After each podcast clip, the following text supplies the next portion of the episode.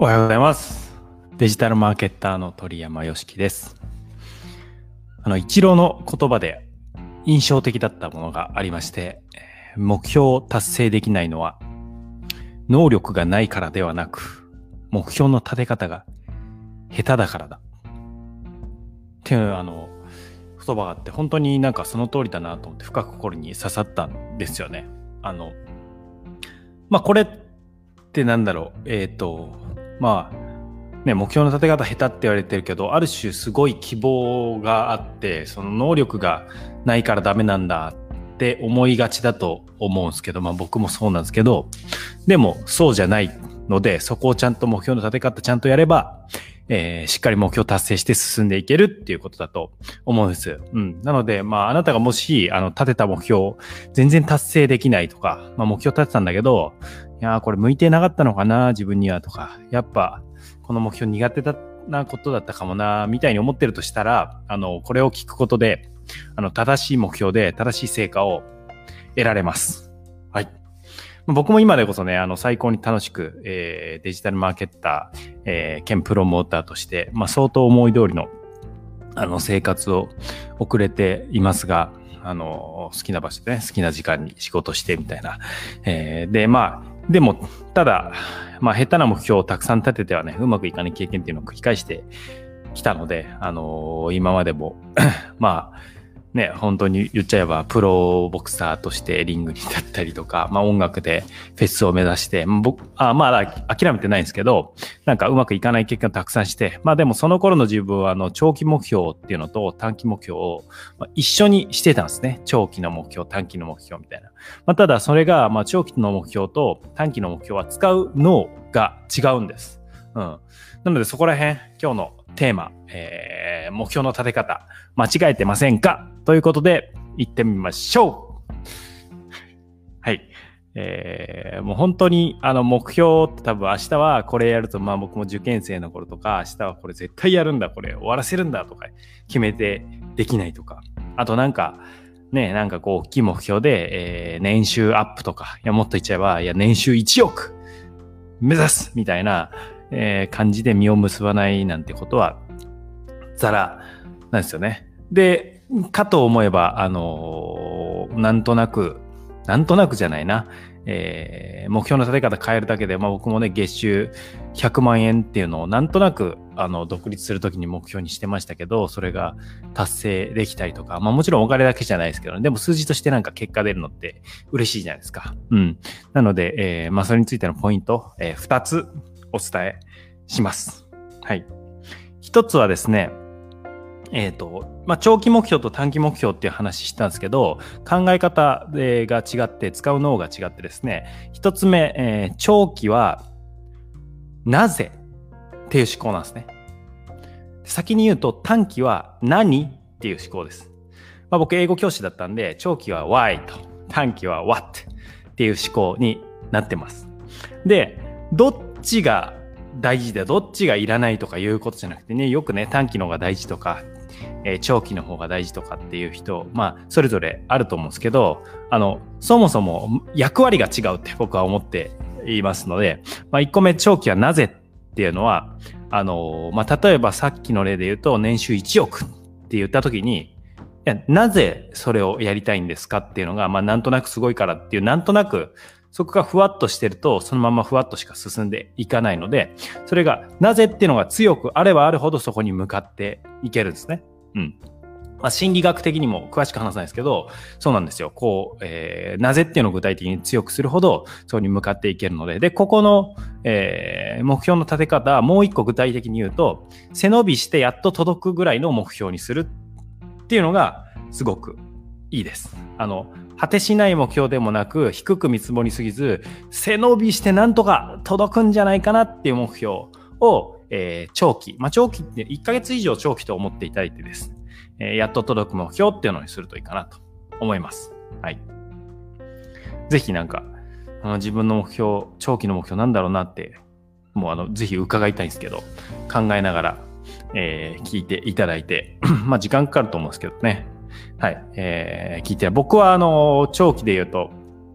まあちょっとあんまり僕の自分語りになっちゃうんでたくさん話したんですけど、まあマーケッターとして世界で、世界的な賞であるエコー賞っていうのがあるんですけど、それのトップの賞で、まあ日本のから出る商品を、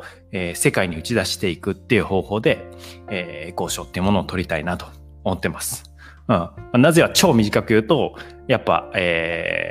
いいものを届けることが、自分のおかげで届けることができたらハッピーな人増えるんで、それが何より自分が生きてよかったなと思えることだからです。はい。2つ目いきます。短期はですね、what？ なぜ、何ですね。何？長期の目標は具体的な道って分かんないじゃないですか。じゃあエコー賞を取ると具体的にって、まあもちろん CM を打つ施策とかなんかいろいろありますけど、ぼんやりはちょっとしてるんですね。でもなぜっていうのはしっかりしてると。じゃあそこに向かって短期の目の前の、まあ、1週間以内とか1日単位の、目標っていうのは、なぜそれをやるのかっていうよりも何をやるのかっていうことだけにフォーカスするんですね。でここが短期の目標なのになんでやるのってなると結局迷って進まないみたいになっちゃうので、短期は何をとにかく考えると。what ですね。で、これに関してはその背伸びしてなんとか届くじゃなくて、逆に厳しく見積もります。スモールステップですね。例えば、朝、ランニングできるようにしたいと思ったら、じゃあまずは、起きた後ランニングする服に着替えるとか。いや本当にこれ意味ないじゃんって普通の人は思うと思うんですけど、意味あるんですよ。それ一歩進んでるんで。そういう風に小さく、じゃあ靴を履くと、靴を履いてじゃあ外に出るとか、もう外に出たら成功なんですよ、一つの。でここで外に出るだけじゃ意味ないってなると、結局外に出るのもめんどくさいって言ってやらないって言うと、やらない方が習慣になっちゃうんで、とにかく外に出る。なんか外に出たからまあちょっと歩こうかなみたいな。最初のその朝ランって言っても走るまでも別に走るが絶対の成功じゃなくて、まず着替えて靴履いて外に出る。もうこれだけでもなんか3ステップ、入ってますよね。もしくは朝顔洗ってるとしたらそこからのつながりになるんで、結構なステップ踏んでるじゃないですか。それも一個一個成功にしていくってことですね。なので厳しく見積もってこんなちっちゃいことっていう風にやります。そこを今のまとめると、まあ、長期はなぜについて考えると。なぜそれをやりたいのか。で、こっちは背伸びしてやっと届くような目標にする。で、短期は何？ what？に注目して、こっちは厳しく見積もって具体的に何をやるのかっていうのをスモール小さいステップで、思い描くっていう違いですね。だから長期の目標短期の目標は立て方違うので、その同じようにじゃあ長期はこれで短期はこれみたいにしないで、役割を分けるっていうこれですね。で、なんでこれ話してるかっていうと、僕のクライアントさんで起業していこうと、まあ、今サラリーマンやってるのは起業していこうっていうので、まあ、コンサル入ってる、